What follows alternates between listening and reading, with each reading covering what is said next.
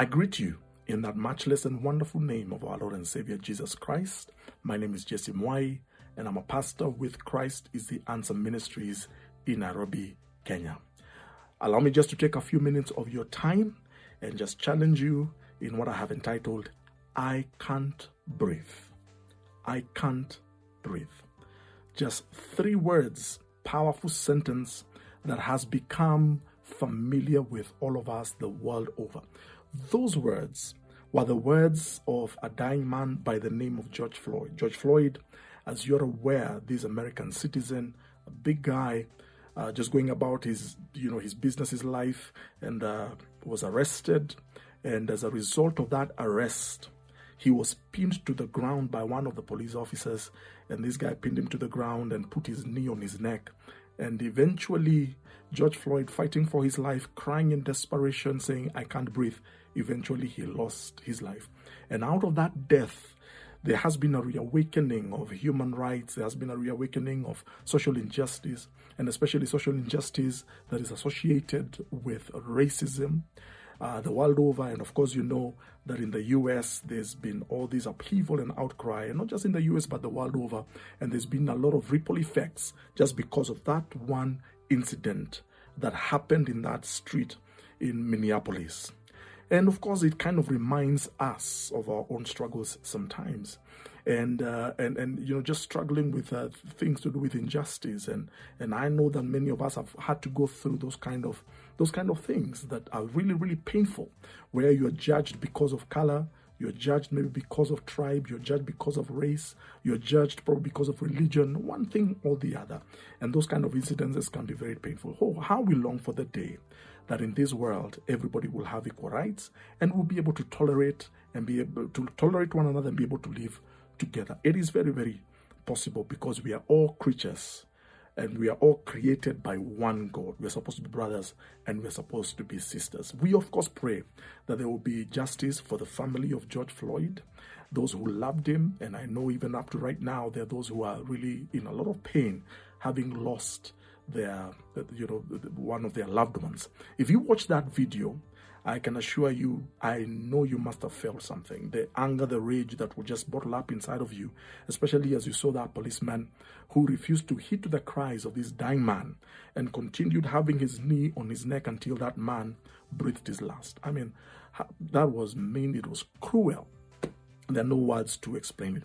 But as I've been thinking about George Floyd and the happenings and just watching all these things going on around us, it has also stirred up certain thoughts inside inside me, and I just want to share them with us. And I want to uh, lead us to uh, the book of First John in the Bible, in chapter three. First John, the epistle of uh, First John, chapter three, from verse fourteen. We know that we have passed from death to life because we love our brothers. Anyone who does not love remains in death. Anyone who hates his brother is a murderer, and you know that no murderer has eternal life in him. This is how we know what love is. Jesus Christ laid down his life for us, and we ought to lay down our lives for our brothers. I want to just repeat and reiterate that particular portion there that says that anyone who does not love remains in death, and anyone who hates his brother is actually a murderer. Not my words, but the words of the Holy Scriptures. See, friends, I want to just um, challenge you and I want to highlight a word, a four letter word, and that word is hate. George Floyd died because of a four letter word hate. So many millions others have died because of a four letter word hate. Sometimes we hate one another. We hate one another so bad that we end up sometimes, you know, doing all manner of things to harm and to injure, sometimes even to kill one another. Of course, you're aware that George Floyd is not the only case, but allow me to just bring this a little bit much more home to us. See, it's easy for us to feel enraged when we see the form of injustice that we saw where George Floyd was concerned. But sometimes it's also good for us to pause for a moment and consider the scriptures. See, the Word of God, what I've just read there, actually says that anybody who hates is actually a murderer. In other words, if you are somebody who is given to hate, it means that you and that particular policeman or those policemen who killed George Floyd, there's actually no difference. In God's economy, in God's eyes, He sees you as a murderer. And the Bible says that all murderers will also have their place in that place of eternal damnation. Of course, unless you repent. Four letter word hate. There are people sometimes in our own lives, and I want you to just think about your own life. There are people who are crying to you, I can't breathe. There are people who, on a daily basis, are trying to get your attention, telling you, I can't breathe. People probably who you have held with your words, with your cruelty, with your brutality. People probably you have said lies about, you have told lies about. You know, there's a terminology that we normally see use. We call it character assassination. Have you ever thought about those two words, character assassination? People who are out to assassinate your character. People who are out to gossip about one another. All this is actually driven usually by hate. I, I, I challenge you. Probably there are people who you don't like, people you, you have come to dislike, and you have never interacted with them. You have never even spent time with them. You don't even know them, but you hate them or you dislike them because of what you were told, because of a report of somebody else. And you have judged that person based on somebody else's report. You did not take time to maybe discover that person for yourself, maybe to change your mind about that person. You never even give them an opportunity, and they're crying, I can't breathe.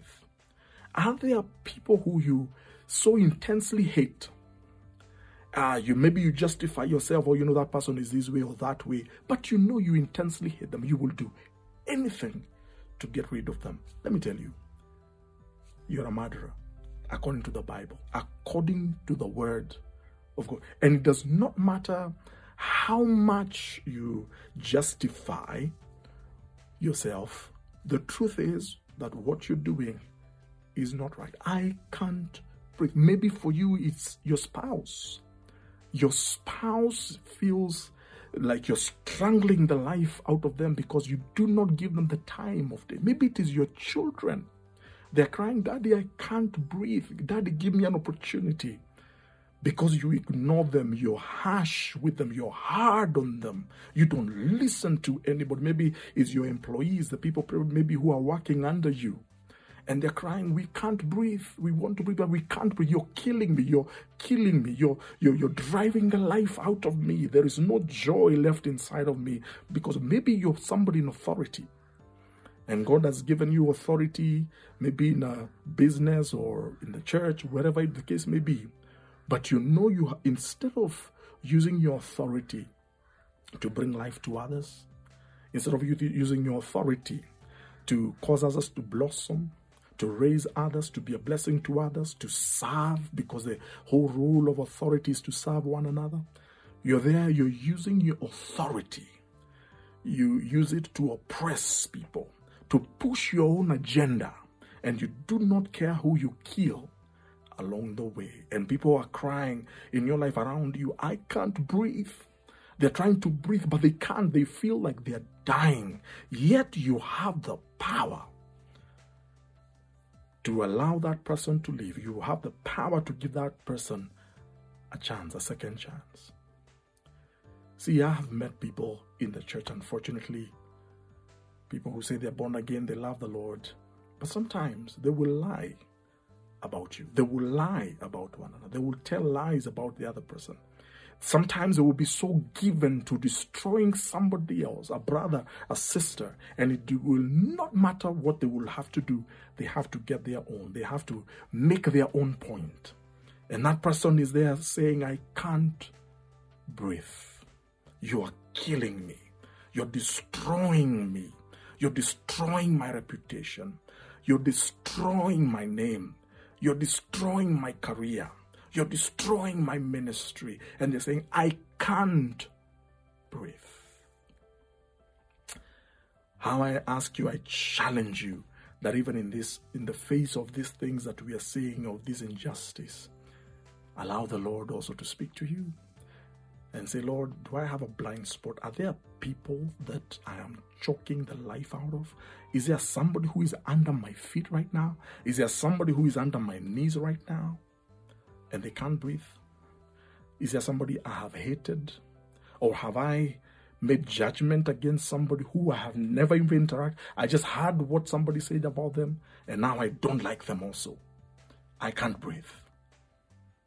Please, I need you to hear that voice. I need you to hear that voice in somebody else who probably is crying to you saying, I can't breathe. May the Lord have mercy on us. May the Lord help us. May the Lord help us even in our own nation. In this nation where every now and then there's this cycle of hate that sometimes comes and overtakes us and we begin we begin choking the life out of one another. We begin judging one another on the basis of tribe. I can't breathe. May those words, may those words, may we never forget those words. The next time you hate somebody, I pray that those hard words will, will, will haunt you. The next time you want to pass judgment, the next time you want to tell that gossip or that you want to bear uh, that false witness against somebody or else, may those words remind you that you have a responsibility. May the Lord bless you. May the Lord keep you. May the Lord cause his face to shine upon you. And may the Lord help all of us to love one another. God bless you.